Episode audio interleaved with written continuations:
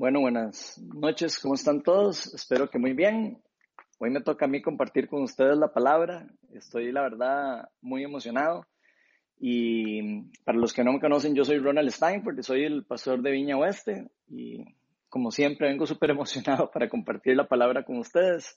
Y miren que estos días eh, he estado pensando montones que si por algún motivo, digamos, alguno de nosotros supiéramos que vamos a, morir por algún motivo en pocos días y tuviéramos que escoger las mejores palabras para decirles a nuestros seres queridos, yo estoy seguro que pensaríamos demasiado bien qué les diríamos. Estoy seguro que pensaríamos demasiado bien qué, qué, qué, qué podemos compartir con ellos en los últimos momentos. Probablemente les diríamos los mejores consejos, les daríamos los mejores consejos de, lo que hemos aprendido en la vida. Les daríamos, les diríamos lo mucho que los amamos, por ejemplo, digamos, supiéramos que tenemos pocos días, estoy seguro que daríamos abrazo a todas las personas que tenemos cerca y les diríamos lo mucho que han sido especiales para nosotros, cuánto lo amamos. Y si tuviéramos alguna herencia o algo que darles, les diríamos, vean, si yo voy a faltar, esta es la herencia, esto es lo que yo tengo para ustedes y ahí está, para que ustedes ninguno se lo pierdan. Pero si yo me pregunto, ¿qué, qué pasaría si nosotros en lugar de tener que dar algún consejo a alguien o algo, simplemente tuviéramos que pedirle a Dios algo para estas personas? ¿Qué haríamos si, tuviéramos el privilegio de poder sacar un momento, Dios nos permitiera decirle, ok, lo que usted quiera para ellos, que algo, algo para bendecirlos a nuestros seres queridos antes de dejar este mundo? ¿Qué le pediría a usted? ¿Qué le pediríamos? ¿Alguna vez habían pensado en esto? Para los que no saben, Jesús antes de que cumpliera el gran propósito de vida, antes de que entregara su vida y, derrotara al enemigo por medio de la victoria en la cruz, Jesús sí, pudo sacar un tiempo, Jesús sí sacaba tiempo para poder comunicarse con su papá y él tuvo un tiempo para pasar un rato a solas con él. Él constantemente se separaba y oraba. Y él pudo orar y pedirle a Dios, pedirle a su Padre unas últimas peticiones para sus discípulos, que íbamos a permanecer en la tierra luego de que él partiera para volver a donde su padre. Él ya sabía lo que venía y antes de eso, él decidió orar a su padre y pedirle cosas especiales para sus discípulos. Y precisamente de eso es lo que vamos a estar hablando hoy. Por eso la charla de hoy la titulé Las últimas peticiones de Jesús para sus discípulos. Y antes de empezar, vamos a hacer una oración para invitar al Espíritu de Dios para que nos llene y los ilumine y quite todas las barreras que puedan haber delante de nosotros para que recibamos la palabra que Él tiene para nosotros hoy. Espíritu de Dios, eres bienvenido aquí, eres demasiado lindo. Señor, gracias por darnos el privilegio de estar aquí hoy. Gracias por darnos el privilegio de la vida. Gracias por darnos todo lo que nos da, Señor. Espíritu Santo, yo pido para que abras los ojos espirituales de todos los que estamos aquí, todos los que están en sus casas escuchando, Señor, todos los que están conectados por Facebook Live, todos los que están conectados por Zoom. Señor, te pido para que abras nuestro, entendimiento. Te pido para que en nuestro corazón, Señor, y para que este corazón que tenemos, Señor, sea tierra fértil, Señor. Permítenos que se caigan todas las barreras de nuestros egos y todas las barreras que no nos permiten a nosotros escuchar tu palabra o entenderla. Así que te pido para que se rompan todas las cosas que estén bloqueando, para que nosotros podamos escuchar tu palabra hoy. Y bendícenos, Pa, hoy especialmente a todo nuestro país y a todo el mundo, Señor, que está pasando por tribulación. Te pido protección para cada uno de nosotros y para todas las personas que están sufriendo en este mundo. Todo esto te lo pedimos en el nombre de Jesús. Amén. Bueno, hoy vamos a estar particularmente en, en el capítulo número 17 del Evangelio de Juan. Así que los que traen Biblia pueden irla sacando y los que no pueden ir leyendo sus pantallas. Yo voy a estarlo leyendo aquí en mi iPad los versículos. Dice lo siguiente, Juan 17 del 6 al 19. Dice, esto es Jesús hablando. Dice, orándole a su, a su Padre antes de, de ser glorificado. Dice, a los que me diste del mundo les he revelado quién eres. Eran tuyos Tú me los diste y ellos han obedecido tu palabra. Ahora saben que todo lo que me has dado viene de ti, porque les he entregado las palabras que me diste, y ellos las aceptaron. Saben con certeza que salí de ti y han creído que tú me enviaste. Ruego por ellos. No ruego por el mundo, sino por los que me has dado, porque son tuyos. Todo lo que tengo es tuyo y todo lo que tú tienes es mío. y por medio de ellos he sido glorificado. Ya, ya no voy a estar más tiempo en el mundo, pero ellos estarán todavía en el mundo y yo vuelvo a ti. Padre Santo, protégelos con el poder de tu nombre, el nombre que, que me diste, para que sean uno, lo mismo que nosotros. Mientras estaba con ellos, yo los protegía y los preservaba mediante el nombre que me diste. Y ninguno se perdió, sino aquel que nació para perderse, a fin de que se cumpliera la escritura. Ahora vuelvo a ti, pero digo estas cosas mientras estoy en el mundo, para que tengan mi alegría en plenitud. Yo les he entregado tu palabra, y el mundo los ha odiado porque no son del mundo. Tampoco, como tampoco yo soy del mundo. No te pido que los quites del mundo, sino que los protejas del maligno. Ellos no son del mundo, como tampoco lo soy yo. Santifícalos en la verdad. Tu palabra es la verdad. Como tú me enviaste al mundo, yo los envío también al mundo. Y por ellos me santifico a mí mismo, para que también ellos sean santificados en la verdad. Entonces, esta es la palabra que vamos a estar eh, estudiando hoy y si lo vemos bien, luego de leer este pasaje, hoy vamos a estarnos enfocando en estas últimas tres peticiones que hizo Jesús a su Padre en oración para sus discípulos, las personas que habían entregado la fe en eh, la fe en él y los que habían creído en él y los que ya estaban siguiéndolo. Antes de cumplir, por supuesto, el propósito de su vida aquí en la tierra de glorificarse en victoria para su Padre en la cruz. Así que vamos a ver esas tres peticiones. La primera petición que vamos a ver hoy es que permanezcamos unidos. Y aquí quiero que leamos otra vez Juan 17 del 9 al 11, porque dice, ruego por ellos, no ruego por el mundo. Y aquí aclaro que, que, Jesús no se está refiriendo al, mundo como, hablando de la creación, sino se está refiriendo a todo lo que va en contra del reino de Dios, todo lo que está en contra de su reino, todo lo que es la, incredulidad de las personas, la hostilidad del mundo caído. Eso es lo que él se refiere cuando él dice no ruego por el mundo. Entonces dice no ruego por el mundo, sino por los que me has dado, porque son tuyos. Todo lo que yo tengo es tuyo y todo lo que tú tienes es mío y por medio de ellos he sido glorificado. Ya no voy a estar por más tiempo en el mundo, pero ellos están todavía en el mundo y yo vuelvo a ti. Padre Santo, protégelos con el poder de tu nombre el nombre que me diste para que sean uno, lo mismo que nosotros. Entonces, si vemos lo primero que es demasiado importante que entendamos en estos versículos, es que Jesús está orando aquí por todas las personas que son verdaderamente sus discípulos, todos los que hemos aceptado a Jesús en nuestra vida y por ende hacemos todo lo posible para seguir sus enseñanzas y ponerlas en práctica.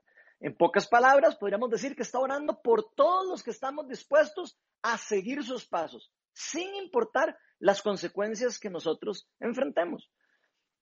Jesús no solo pide para que permanezcamos unidos entre nosotros, no solo está pidiendo por la unidad de nosotros como, como discípulos, sino pide para que nosotros permanezcamos en una unidad y que tengamos una intimidad igual a la que Él disfruta con su Padre en el cielo. Entonces imagínense qué chiva. De hecho, si se ponen a pensar, el mejor ejemplo de unidad que podemos ver o que existe en el mundo lo podemos encontrar en la Trinidad. Dios Padre, Hijo y Espíritu Santo. Tres en uno, quienes han existido unidos por y para siempre y por los siglos de los siglos. Y esto Jesús lo tiene claro. Él tiene muy claro que como parte de su cuerpo, todos los creyentes tendremos que estar muy unidos para poder seguir el llamado de seguir su obra cuando Él ya no esté aquí en la tierra, cuando Él ya no esté en el mundo. Él sabe que va a partir y Él sabe que mientras Él estuviera aquí, Él, era el que nos estaba protegiendo, Él era el que nos guiaba, él, era el que nos instruía. Entonces está orando a su Padre para que Él proteja mientras Él vuelve hacia Él, que Él nos proteja a nosotros. Y sabe él, por supuesto, Jesús mismo, sabe que esta tarea nosotros no vamos a poder llevarla a cabo por medio de nuestra propia cuenta. Él sabe que vamos a poder llevarla a cabo solo por medio del empoderamiento del Espíritu Santo que iba a ser enviado posteriormente por el Padre. Nosotros, por supuesto, estamos llamados a seguir los pasos de Jesús. ¿Cuáles pasos? Los mismos pasos de Él de venir y vencer al mundo caído y llevar la luz donde hay oscuridad. Vean lo que nos dice Primera de Juan 5 en el versículo 4. Dice lo siguiente, porque todo el que ha nacido de Dios vence al mundo. Escuchen bien, porque todo el que ha nacido de Dios vence al mundo. Esta es la victoria que vence al mundo, nuestra fe. Eso nos está diciendo el apóstol Juan en Primera de Juan. Así que todos los que hemos nacido de nuevo, todos los que le hemos entregado la vida a Cristo, hemos sido empoderados por medio de la entrega de nuestra fe en Jesús, ¿verdad? Por poner toda nuestra fe en Jesús, hemos sido empoderados para seguir sus pasos, para seguir todo lo que Él nos ha mandado hacer, para seguir la gran comisión y seguir su obra, porque todo esto es obra de Dios, todas las obras buenas que ocurren en el mundo son obras hechas por Dios. Seguir su obra, ¿para qué? Para destruir el reino de las tinieblas en este mundo caído.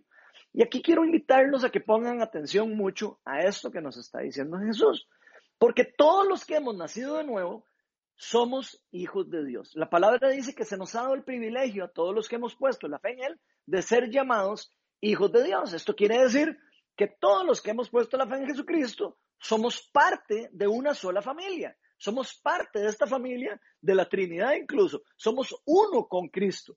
Cristo es uno con el Padre y nosotros somos uno con Cristo. Estamos todos unidos a Él en una unión perfecta y estamos bajo un mismo propósito divino.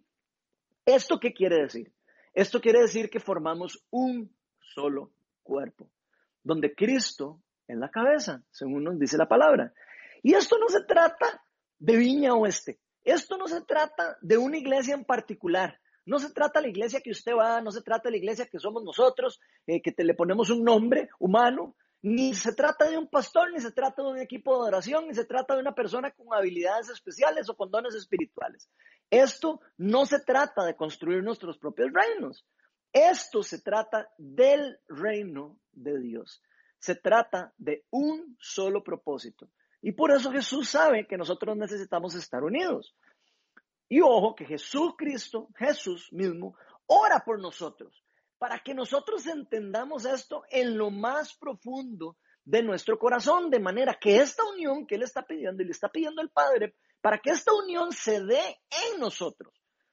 Porque Él sabe que para que nosotros podamos cumplir los propósitos del reino, debemos estar unidos, debemos estar en un mismo espíritu.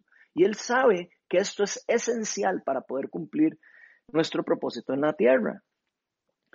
La gente habla de reavivamientos, la gente habla de, de cosas impresionantes que van a pasar con todo esto que estamos viviendo. Queremos un revivamiento. Bueno, concentrémonos primero en unirnos nosotros como cuerpo de Cristo y no estar separándonos, iglesia con otra iglesia, no estar separándonos el cuerpo de Cristo por diferentes situaciones, estarnos separando por cualquier pequeña diferencia. Vean lo que está, lo que nos dice Jesús en Marcos, en el capítulo 3, en el versículo 24 y 25, que es algo muy importante para nosotros. Dice lo siguiente. Dice, si un reino está dividido contra sí mismo, ese reino no puede mantenerse en pie. Aquí Jesús está hablando eh, particularmente del reino de las tinieblas, pero fíjense que está hablando en general. Aquí nos dice después en el 25, dice, y si una familia está dividida contra sí misma, esta familia no puede mantenerse en pie. Pongan atención a estas palabras, lo profundas que son, porque nosotros estamos llamados a ser una familia, la familia del reino de Dios.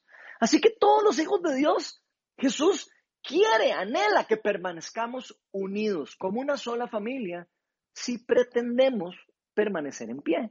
Jesús sabe lo difícil que es eso en, la tierra, porque Él vivió en la tierra, Él sabe las condiciones con las que vivimos, Él sabe que el mundo está eh, caído y que hay problemas para esto. ¿Qué significa ser una sola familia? Nos podríamos preguntar.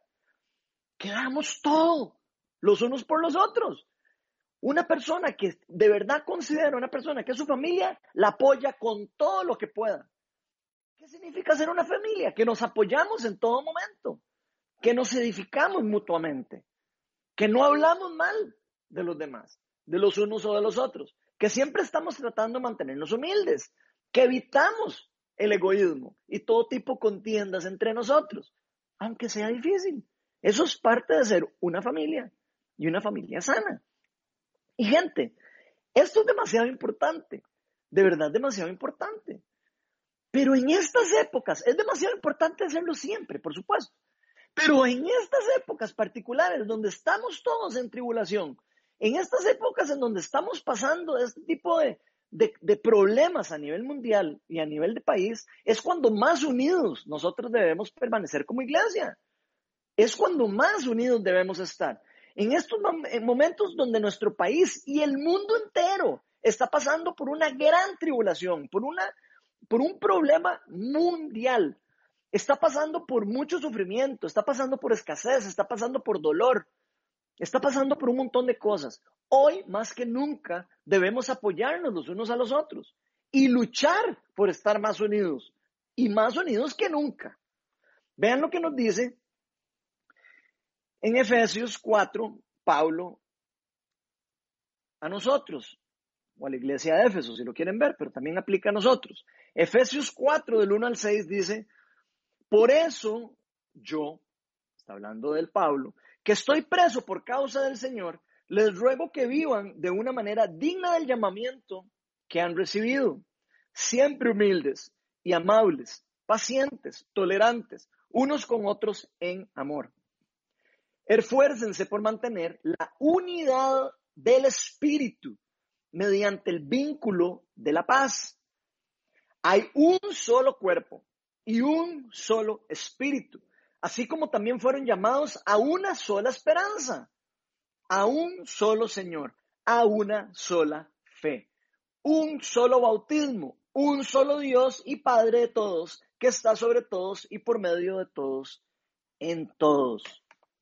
Ven qué increíble las palabras que nos está dando Pablo. Jesús le está pidiendo al Padre que, permanezcamos siempre unidos, porque Él tiene claro que el mundo caído no es un lugar sencillo, no es un lugar justo, no es un lugar donde ocurre todo lo que es justo. Es un lugar donde hay sufrimiento, es un lugar donde van a pasar cosas que no estamos esperando, como lo que estamos viviendo, y no va a ser para nada fácil para nosotros. Jesús tiene muy claro, y por eso está orando a su Padre, para que Él cuide de nosotros, porque Él sabe que Él vuelve al Padre. Entonces sabe que no es fácil para nosotros, pero Él mismo sabe quién es quien nos va a capacitar ¿Quién es quien nos va a empoderar? ¿Quién es el que tiene el poder y la autoridad para hacerlo? ¿Quién nos va a recordar, recordar constantemente que cuál es nuestro llamado? Este llamado de amarnos los unos a los otros, de ayudarnos los unos a los otros y de apoyarnos en cualquier momento. Que, este, que nos recordemos siempre de ayudar a los más necesitados, a los que están sufriendo, a los pobres de espíritu, como nos decía en el Sermón del Monte y, ojo que claro que esto, no, esto incluye a las personas que no son creyentes. Cuando Jesús habla de la unidad, no está hablando solo de nosotros, está hablando de la unidad en el mundo entero, de cómo nosotros, los discípulos, también debemos preocuparnos por las personas que no conocen de Cristo y ayudarlas y ser luz en el momento que se necesite para ellos, en el momento en el que hay oscuridad, donde hay tinieblas y donde hay dolor y sufrimiento. Por ejemplo, si tenemos una bolsa de arroz extra, démosela a los que, las personas que más lo necesitan. Si nosotros tenemos comida y no estamos ocupándola, se la podemos dar a alguien que la necesita. Incluso aunque tengamos, podemos compartir de lo que tenemos para que otras personas que no tienen puedan suplirse en la necesidad.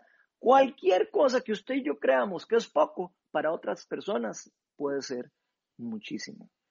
Ahora, Jesús no solo estando en una relación personal con su Padre, entiende en lo más profundo que esa relación personal y esa unión íntima con el Padre es la única forma en cómo la iglesia también puede seguir el llamado que tiene como representantes del reino de Dios en la tierra. Él sabe que si usted y yo no estamos en una relación personal e íntima con el Padre, si usted y yo no estamos en una relación personal con Jesús, con Padre, Hijo y Espíritu Santo, nosotros difícilmente vamos a poder reflejar el amor de Dios a través de nosotros. Para nosotros solos va a ser imposible, pero con ayuda de Dios, dice la palabra, actuando en nosotros, todo es posible. La segunda petición que vemos es que nos que, que pide Jesucristo es que nos equipe para la batalla y que nos proteja del maligno. Y aquí quiero leer otra vez el pasaje de Juan que estábamos leyendo al inicio, Juan 17, del 13 al 15. Decía lo siguiente, ahora vuelvo a ti, pero digo estas cosas mientras todavía estoy en el mundo, para que tengan mi alegría en plenitud. Yo les he entregado tu palabra y el mundo los ha odiado porque no son del mundo. Como tampoco yo soy del mundo. No te pido que los quites del mundo, sino que los protejas del maligno. Y pongamos atención a estas palabras que está diciendo Jesús. Él no quiere que nos quiten del mundo, sino que nos protejan del maligno. Entonces, lo primero que vemos aquí es, es esto, que Jesús sabe que nosotros somos parte importante de lo que va a ocurrir en el mundo o lo que está ocurriendo en el mundo. Y esto es así Nada más y nada menos porque Él sabe que usted y yo, si usted ya le entregó la vida a Cristo, nosotros los hijos de Dios somos parte del plan de salvación para la humanidad. Jesucristo, por medio del Espíritu Santo, nos ha empoderado a los hijos de Dios para que seamos parte del cambio y parte de la obra del reino de Dios en la tierra. Él nos enseñó y nos empoderó, nos capacitó, nos equipó, nos discipuló y nos dio todo lo que usted y yo necesitamos para permanecer en este mundo caído y poder vencer el mundo caído por medio de Él, por medio de lo que Él ya venció. Pero Jesús esto lo tiene demasiado claro, que el mundo es hostil. El mundo en el que usted y yo vivimos es un mundo hostil para el reino de Dios. Y eso es algo que Jesús nos está diciendo en este pasaje y es mucho de la narrativa bíblica que vamos a ver si usted ha leído la Biblia, se va a dar cuenta que la invasión del reino de Dios con la venida de Cristo, por medio de toda esta obra increíble y victoriosa que él hizo en la cruz, generó una gran tensión, un choque de poderes entre dos reinos y por ende estamos en una guerra espiritual. El mundo en el que vivimos estamos en guerra, está en guerra espiritual. Y el reino de las tinieblas está en contra de todos los que estén a favor del reino de Dios, está en contra de todas las personas que se hagan llamar hijos de Dios y está en contra incluso de toda la obra de Jesucristo. Quiere destruirla. El reino de las tinieblas quiere destruir eso. Y Cristo sabe que todos sus discípulos vamos a necesitar empoderamiento del Espíritu Santo, vamos a requerir todos los dones espirituales, por supuesto, pero en especial, Él sabe que vamos a requerir el don de fe, porque nuestra fe es la que vence el mundo, como vimos en el pasaje anterior. Nuestra fe es la que nos da a nosotros el pasaje directo para poder entrar en esa relación perfecta e íntima con nuestro Señor Jesucristo. Y vamos a necesitar una protección especial para poder seguir nuestro llamado. Jesús tiene estas cosas muy claras. Y por eso mismo es que Jesús pide a su Padre que nos proteja del maligno.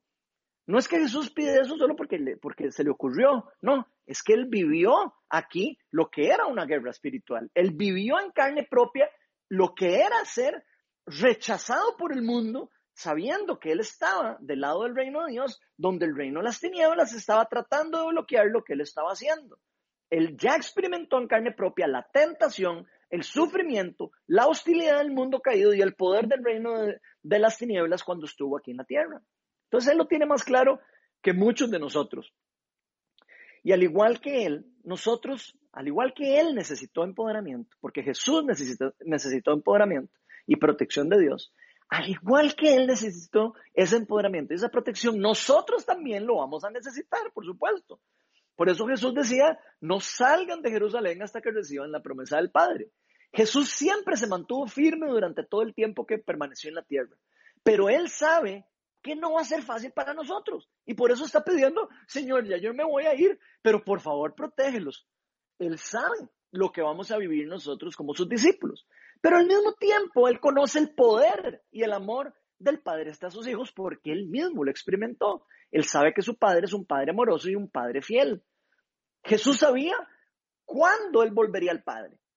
Nosotros no íbamos a quedarnos solos. Jesús sabía que usted y yo siendo hijos de Dios o no siéndolo, no nos íbamos a quedar solos en el mundo, sino que íbamos a estar acompañados por la protección del Padre. Por eso Él pide al Padre que nos proteja y que nos empodere con el Espíritu Santo y con todas las armas que tenemos disponibles los hijos de Dios del reino de Dios gracias a lo que Jesucristo logró completar, todo lo que Jesucristo logró alcanzar en su gran victoria en la cruz. Por eso se nos dice en Efesios 6, del 10 al 2, lo siguiente. Esto es Pablo hablando otra vez a la iglesia de Éfeso. Dice, por último, fortalezcanse con el gran poder del Señor. Le está hablando a la iglesia. Que nos fortalezcamos en el gran poder del Señor. Y nos dice, pónganse toda la armadura de Dios para que puedan hacerle frente a las artimañas del diablo. Porque nuestra lucha no es contra seres humanos. Esto no se trata de estar peleando una persona con otra aquí. Su lucha no es contra seres humanos, sino es contra poderes, contra autoridades, contra potestades que dominan este mundo de tinieblas, contra fuerzas espirituales malignas en las regiones, en las regiones celestiales. Y aquí yo creo que la mayoría de nosotros sabemos que nuestro enemigo va a usar absolutamente todas las armas que se encuentre o que tenga a su disposición, todo lo que tenga al alcance para tratar de destruir la obra de Dios. Todo. Él va a hacer todo lo que sea posible para destruirlo a usted y a mí y para no dejar que ninguna persona se acerque al reino de Dios o para tratar de no hacerlo. Y por eso Jesús oró particularmente por nuestra protección, para que pudiéramos nosotros mantenernos firmes, para que pudiéramos mantenernos fuertes ante toda circunstancia que experimentemos en este mundo. Se nos dice que el mundo nos va a odiar. Eso no es algo nuevo. Y si es algo nuevo para usted, eh, aquí el Señor lo está diciendo demasiado claro. El mundo nos va a odiar por seguir sus pasos, por seguir los pasos de Cristo. Pero al mismo tiempo se nos dice que nosotros no somos de este mundo. Nosotros, aunque vivimos en este mundo, no somos parte de él. Jesús vino a sacarnos en cierta manera de este mundo, a no formar parte del mundo, a ser, a estar ahí, pero no ser manejados por las mismas lógicas del mundo, ni dejarnos influenciar por el mundo. Él vino a influenciarnos con el reino de Dios y con su reinado. Este mundo en el que vivimos, por supuesto, es temporal para los hijos de Dios. Usted y yo, si usted ha leído la Biblia y usted le ha entregado la vida a Cristo, usted sabe que usted está viviendo aquí por un tiempo particular. Todos sabemos, sabemos que en este mundo vamos a llegar a un momento en que vamos a morir en esta vida y si le hemos entregado la vida a Cristo, vamos a poder vivir bajo la eternidad durante, por los siglos de los siglos a la par de Él en gloria. Él sabe que nosotros, estando en una relación con Él, podemos vivir en cualquier circunstancia, sea buena o sea mala, siempre compartiendo su alegría en plenitud. Y esto es porque, y esto porque sabemos que, que nosotros solo somos peregrinos de este mundo. Usted y yo sabemos que estamos de paso aquí. somos peregrinos en este mundo y que nuestra vida no se trata solo de nosotros. Vean lo que dice Primera de Pedro 5, en capítulo 5, versículos 6 al 11. Dice así, dice, humíllense pues bajo la poderosa mano del Señor, para que Él los exalte a su debido tiempo. Depositen en Él toda ansiedad porque Él cuida de ustedes. Practiquen el dominio propio y manténganse alerta. Y aquí es donde quiero que pongamos más atención. Practiquen el dominio propio y manténganse alerta. Su enemigo, el diablo, ronda como un león rugiente buscando a quien devorar. Resístanlo, manteniéndose firmes en la fe, sabiendo que sus hermanos en todo el mundo están soportando la misma clase de sufrimientos. Y después de que ustedes hayan sufrido un poco de tiempo, Dios mismo, el Dios de toda gracia, que los llamó a su gloria eterna en Cristo, los restaurará y los hará fuertes, firmes y estables. A Él sea el poder por los siglos de los siglos. Amén y amén. Y vean, vieran que yo creo que este tiempo en el que estamos nosotros, este tiempo en el que estamos viviendo, es un buen momento para que usted y yo nos humillemos bajo la mano poderosa del Señor.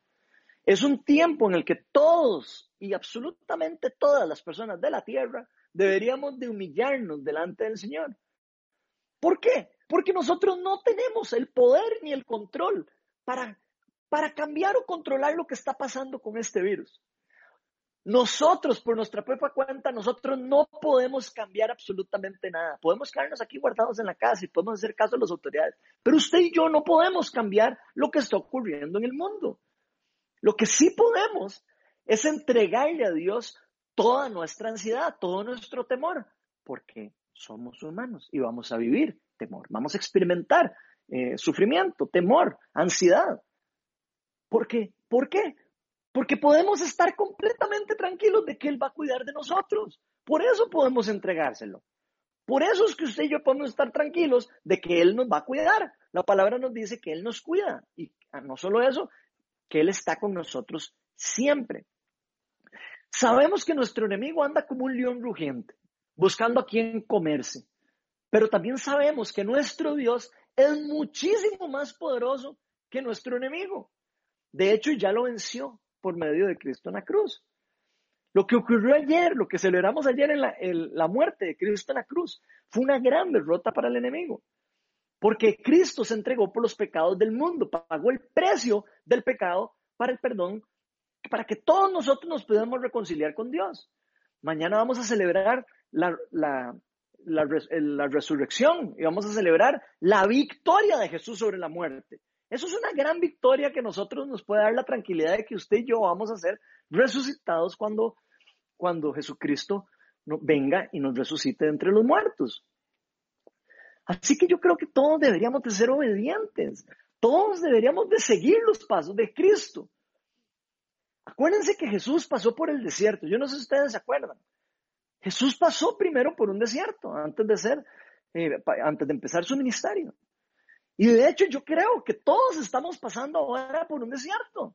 Usted y yo estoy seguro que usted se está sintiendo, yo me siento pasando por un desierto. Y estoy seguro que usted, el que está escuchando este mensaje, también se siente que está en un desierto. Usted dice, ¿qué es esto que está pasando? ¿Cómo es que llegó esto a pasar de la noche a la mañana? Pero, gente, nosotros tenemos a nuestro alcance las mismas armas que Cristo usó para salir vencedor las mismas armas que Cristo usó. De hecho, esto que estamos viviendo no es algo que solo estamos viviendo en Costa Rica. Esto no es algo que estamos viviendo solo aquí en, el país de nosotros. Muchos de nuestros hermanos alrededor del mundo están soportando la misma clase de sufrimientos, como lo estábamos leyendo hace un rato en ese pasaje, o incluso hasta la están pasando peor, incluso están pasando cosas peores.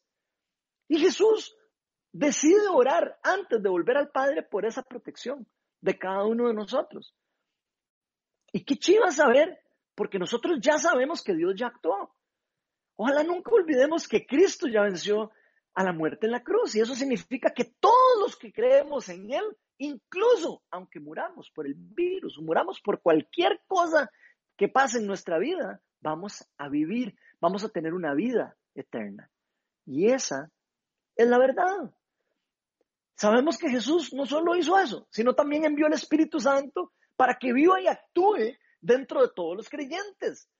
El Espíritu de Dios, dice la palabra, que es nuestro consolador, que es nuestro guía. Él nos va a guiar, Él nos va a dar fuerzas, Él nos va a proteger, nos va a consolar durante todos los días de nuestra vida. Jesús nos ha dejado armados en la tierra. No estamos solos.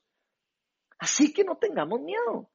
Incluso se nos dice que aunque pasemos por momentos difíciles de sufrimiento en nuestra vida, después de que hayamos sufrido un poco de tiempo, el mismo Dios de gracia, el mismo Dios que envió a Jesucristo, el mismo Dios que lo resucitó entre los muertos, después de que hayamos sufrido un poco de tiempo, ese mismo Dios de gracia nos va a restaurar y nos va a hacer fuertes, firmes y estables.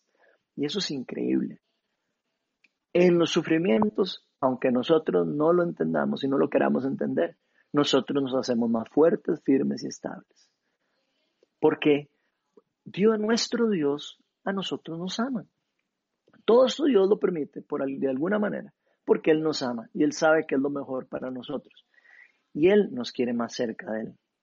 Él quiere que usted y yo nos volvamos hacia Él.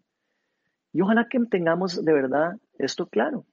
Dios quiere que usted y yo nos volvamos hacia Él. y que Él siempre está con nosotros. Él nunca nos va a abandonar. La tercera y última petición que vamos a ver es que seamos santificados en la verdad. Y esto lo podemos ver nuevamente en el Juan capítulo 17, del versículo del 17 al 19, donde nos dice lo siguiente, Padre, santifícalos en la verdad. Tu palabra es la verdad.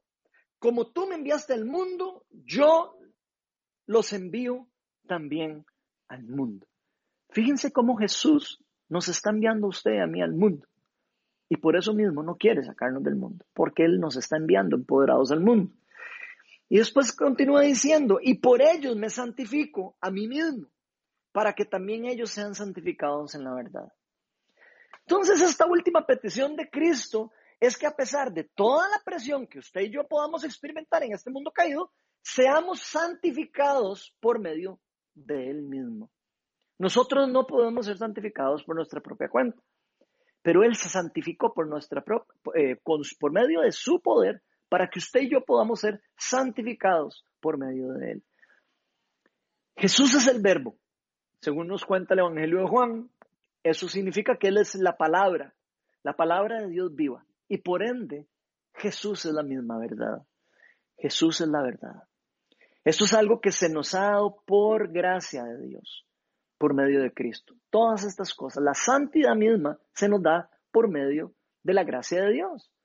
Jesús quiso santificarnos por medio de Él para que usted y yo, si somos cristianos, pudiéramos volver a entrar en una relación con el Padre. Y si usted no tiene una relación con Jesús, gracias a este sacrificio que Jesús hizo por toda la humanidad, entregándole la fe a Él, usted puede entrar en una relación personal con Él, para que Cristo sea el único intercesor entre usted y el Padre, o entre nosotros y el Padre. Jesús pagó toda la deuda del pecado que había entre nosotros, de manera de que el sacrificio que Él hizo en la cruz quedara totalmente saldada toda la deuda que usted y yo teníamos por haber sido revelados o rebelarnos en contra de nuestro Dios y haber querido vivir en nuestra vida de nuestra propia cuenta. Todo esto Jesucristo, nuestro Dios, lo hizo por amor a nosotros, sabiendo que nuestra santificación traería gloria al Padre.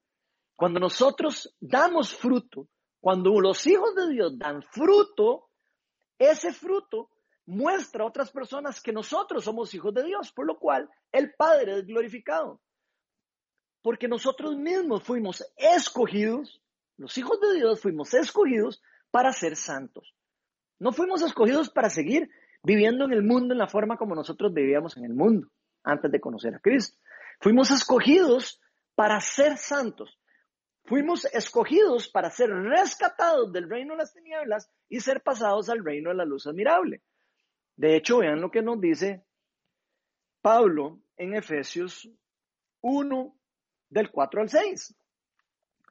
Dice, Dios nos escogió en Él antes de la creación del mundo para que seamos santos y sin mancha delante de Él. En amor nos predestinó para ser adoptados como sus hijos por medio de Jesucristo. Todo esto es por medio de Jesucristo. Según el buen propósito de su voluntad, para alabanza de su gloria, de su gloriosa gracia que se nos concedió en su amado. Y fíjense que todo esto fue por medio del amor de Dios y por medio de su amado Jesucristo, su Hijo amado. Y aunque todos los valores, gente, aunque todos los valores que vivimos en este mundo, todos los valores del mundo sean totalmente contrarios al reino de Dios, aún así los discípulos de Jesucristo, los hijos de Dios, fuimos escogidos desde antes de que naciéramos para dejar de ser parte del mundo, aunque suene totalmente loco. Fuimos escogidos por Dios para ser santos, para ser apartados para Dios, para ser apartados del mundo, entregados al propósito divino, al propósito de Dios. ¿Qué implica esto? Esto implica vivir en el mundo, pero no apegarnos al mundo. Esto implica vivir en el mundo que está en oscuridad, pero nosotros siendo la luz del mundo, siendo parte de la luz del mundo. Pero nunca fuimos creados o nunca fuimos rescatados de las tinieblas para formar parte de ellas. Por eso mismo Cristo nos dice Así como Dios lo envió a Él al mundo, ahora Él nos envía a nosotros, a este mundo caído, a seguir la obra que Él inició cuando Él estuvo en la tierra, para que seamos sus, sus representantes en la tierra, para que reflejemos sus valores en este mundo, para que reflejemos los valores y los principios del reino de Dios en este mundo caído.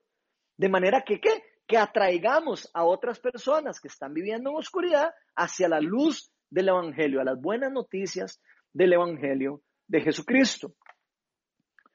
Vean lo que nos dice Primera de Pedro 1, del 14 al 19.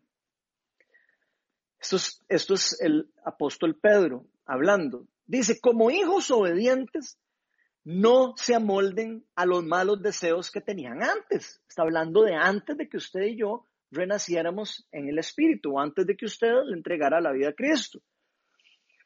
No se amolden a los malos deseos que tenían antes cuando vivían en la ignorancia. Más bien, sean ustedes santos en todo lo que hagan, en todo lo que hagamos, todo lo que hagamos. Como también es santo quien los llamó, pues está escrito, sean santos porque yo soy santo. Ya que invocan como Padre al que juzga con imparcialidad las obras de cada uno, vivan con temor reverente mientras sean peregrinos en este mundo. Como bien saben, ustedes fueron rescatados de la vida absurda que heredaron de sus antepasados. Pero el precio de su rescate no se pagó con cosas perecederas, como el oro o la plata, sino con la preciosa sangre de Cristo, como un cordero sin mancha y sin defecto. Esto quiere decir que por nosotros, por nuestra santidad, para que usted y yo podamos vivir en santidad, Dios pagó con el precio más alto que puede alguien pagar en este mundo, con la preciosa sangre de su Hijo Jesucristo. Aquí se nos dice, y casi que es un reto para nosotros, se nos dice, ya que ustedes invocan como Padre al que juzga con imparcialidad las obras de cada uno, vivan con un temor reverente. Ya que ustedes se hacen llamar discípulos de Dios, ya que ustedes se hacen llamar cristianos, con un temor reverente hacia su rey, mientras sean peregrinos en este mundo. En pocas palabras, no se apeguen al mundo, no se pongan muy cómodos en el mundo, si hay algo que nos hace fácil a nosotros es acomodarnos en cualquier lado que vamos, al menos yo. Yo soy una persona que entra en confort rapidito y probablemente usted también.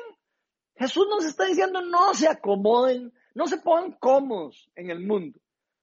Porque todos los que son hijos de Dios, todos los que yo he pagado con mi sangre para que se puedan llamar hijos de Dios, ahora están solo de paso en este mundo.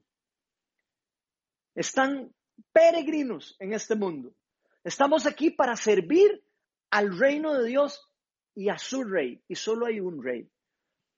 No podemos servir a dos reinos al mismo tiempo. No estamos aquí para moldarnos al mundo. No estamos aquí para acomodarnos a las, a las condiciones que ponen en la cultura de nuestro país. No estamos aquí para acomodarnos al confort del mundo ni a las cosas culturales que hay alrededor del mundo. Estamos aquí para moldarnos al reino de Dios, para poder reflejar los principios y los valores del reino de Dios. Estamos aquí para cambiar el mundo por medio del poder del Espíritu Santo actuando en nosotros. Si fuimos entregados a Cristo, fuimos escogidos para cambiar el mundo, para alumbrarlo, para guiar de vuelta a las personas hacia Dios. Y yo doy gracias a Dios por estas últimas peticiones de, Jesucristo para nosotros, para sus hijos, para sus discípulos. Porque eso nos da una guía de quiénes somos nosotros, para dónde vamos, por qué necesitamos que Él orara por nosotros y qué es lo que nosotros deberíamos de estar haciendo en este mundo caído. Y vean, yo no sé de verdad si ustedes, Dios les ha estado hablando igual que a mí en estas últimas semanas. Pero ustedes, de verdad les digo, el Señor a mí me ha estado totalmente hablando, me ha estado retando en estas últimas semanas. Porque esto que estamos viviendo actualmente es algo, es algo único en la historia. ¿Y saben qué? Yo creo realmente que era algo importante que todos nosotros viviéramos. Algo como esto, para empezar a reflexionar sobre montones de cosas de las que nunca habíamos reflexionado a profundidad como cuerpo de Cristo y como personas y como individuos también. Por ejemplo, ¿qué es lo más importante en nuestras vidas? ¿Será el trabajo lo más importante para nosotros? Yo me pregunto. ¿Será una casa? ¿Será un carro? ¿Será un reloj? ¿Será un teléfono? ¿Será tener una posición social lo más importante? ¿Será tener cosas materiales? ¿Será eso? ¿Será llenarnos de riqueza y de cosas? Lo más importante. Yo me pregunto, ¿qué ha pasado con la importancia del matrimonio en nuestras vidas? Tal y como lo diseñó nuestro Señor. ¿Qué ha pasado con la importancia de la familia como núcleo, como esencia para nuestra sociedad? ¿Qué ha pasado con el discipulado de nuestros hijos en los caminos de Dios? ¿Qué estamos haciendo nosotros como padres? ¿Dónde ha estado Dios en nuestra vida? Le hemos estado dando a Dios ese espacio que realmente Él se merece en nuestras vidas. Yo creo que es súper importante que empecemos a pensar bien en estas cosas, que empecemos a reflexionar de todo lo que estamos viviendo. Como ya hemos podido ver, gente, en este poquito tiempo con este virus, nuestra seguridad no se encuentra en las cosas del mundo. Nuestra seguridad no se encuentra en las cosas del mundo. Nuestra seguridad no depende del estrato social al que usted y yo pertenecemos. Tampoco depende de si nuestra economía está fuerte o débil. Ya vieron cómo cae la economía en un segundo. Ni se trata del país en el que pertenecemos. Todos los países están siendo afectados. No depende de la edad de nosotros. No depende si estoy a punto de pensionarme. No depende si, estoy, si soy un adolescente. No depende si estoy apenas estudiando. Mucho menos depende de nosotros en particular. No depende de nuestras habilidades. Nuestra seguridad y nuestra protección está en Cristo. Nuestra salvación solo se encuentra en Jesús. Toda la seguridad que nos ofrece el mundo es temporal. La seguridad que Jesucristo nos ofrece es eterna. Todas las cosas del mundo perecen. La palabra de Dios permanece para siempre. Y Dios Padre, Hijo y Espíritu Santo han estado desde siempre unidos por los siglos y los siglos. Y estarán ahí por los siglos de los siglos. Y ojalá que todos podamos reflexionar profundamente en estas cosas. Porque en estos momentos ya vemos cómo de nada nos sirve tener cosas materiales. Son definitivamente mucho más importantes las cosas espirituales. Así que busquemos a Dios de corazón y Él nos protegerá. Busquemos la paz con todos. Busquemos la santidad sin la cual nadie verá al Señor, como nos decía Hebreos 12, 14. Estamos en tiempos de arrepentimiento.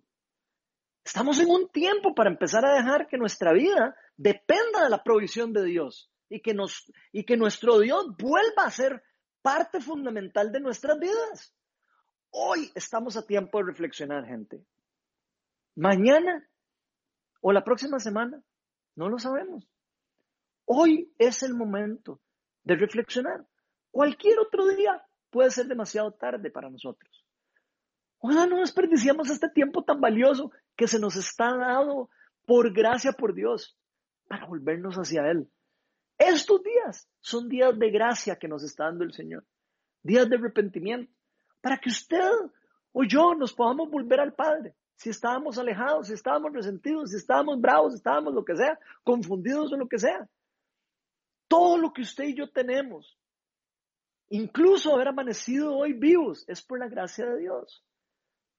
Todos los días experimentamos de su gracia. Y hoy es el mejor momento para reaccionar y volvernos a Dios y dar gracias por las últimas peticiones de Jesús para nosotros, sus discípulos. Porque todas ellas, a todas esas peticiones nosotros respondemos, amén, amén. Ahí donde usted está, yo voy a pedirles que por favor cierren sus ojos. Y hoy vamos a invitar al Espíritu de Dios, al Espíritu Santo, para que venga a cada uno de nosotros y nos cubra con su amor y con su gracia. Ven Espíritu Santo, ven Espíritu Santo, llénanos con tu gracia y con tu amor y con tu perdón. Hazte grande, Señor, hoy. Que podamos nosotros volvernos a ti, Señor. Ven Espíritu Santo.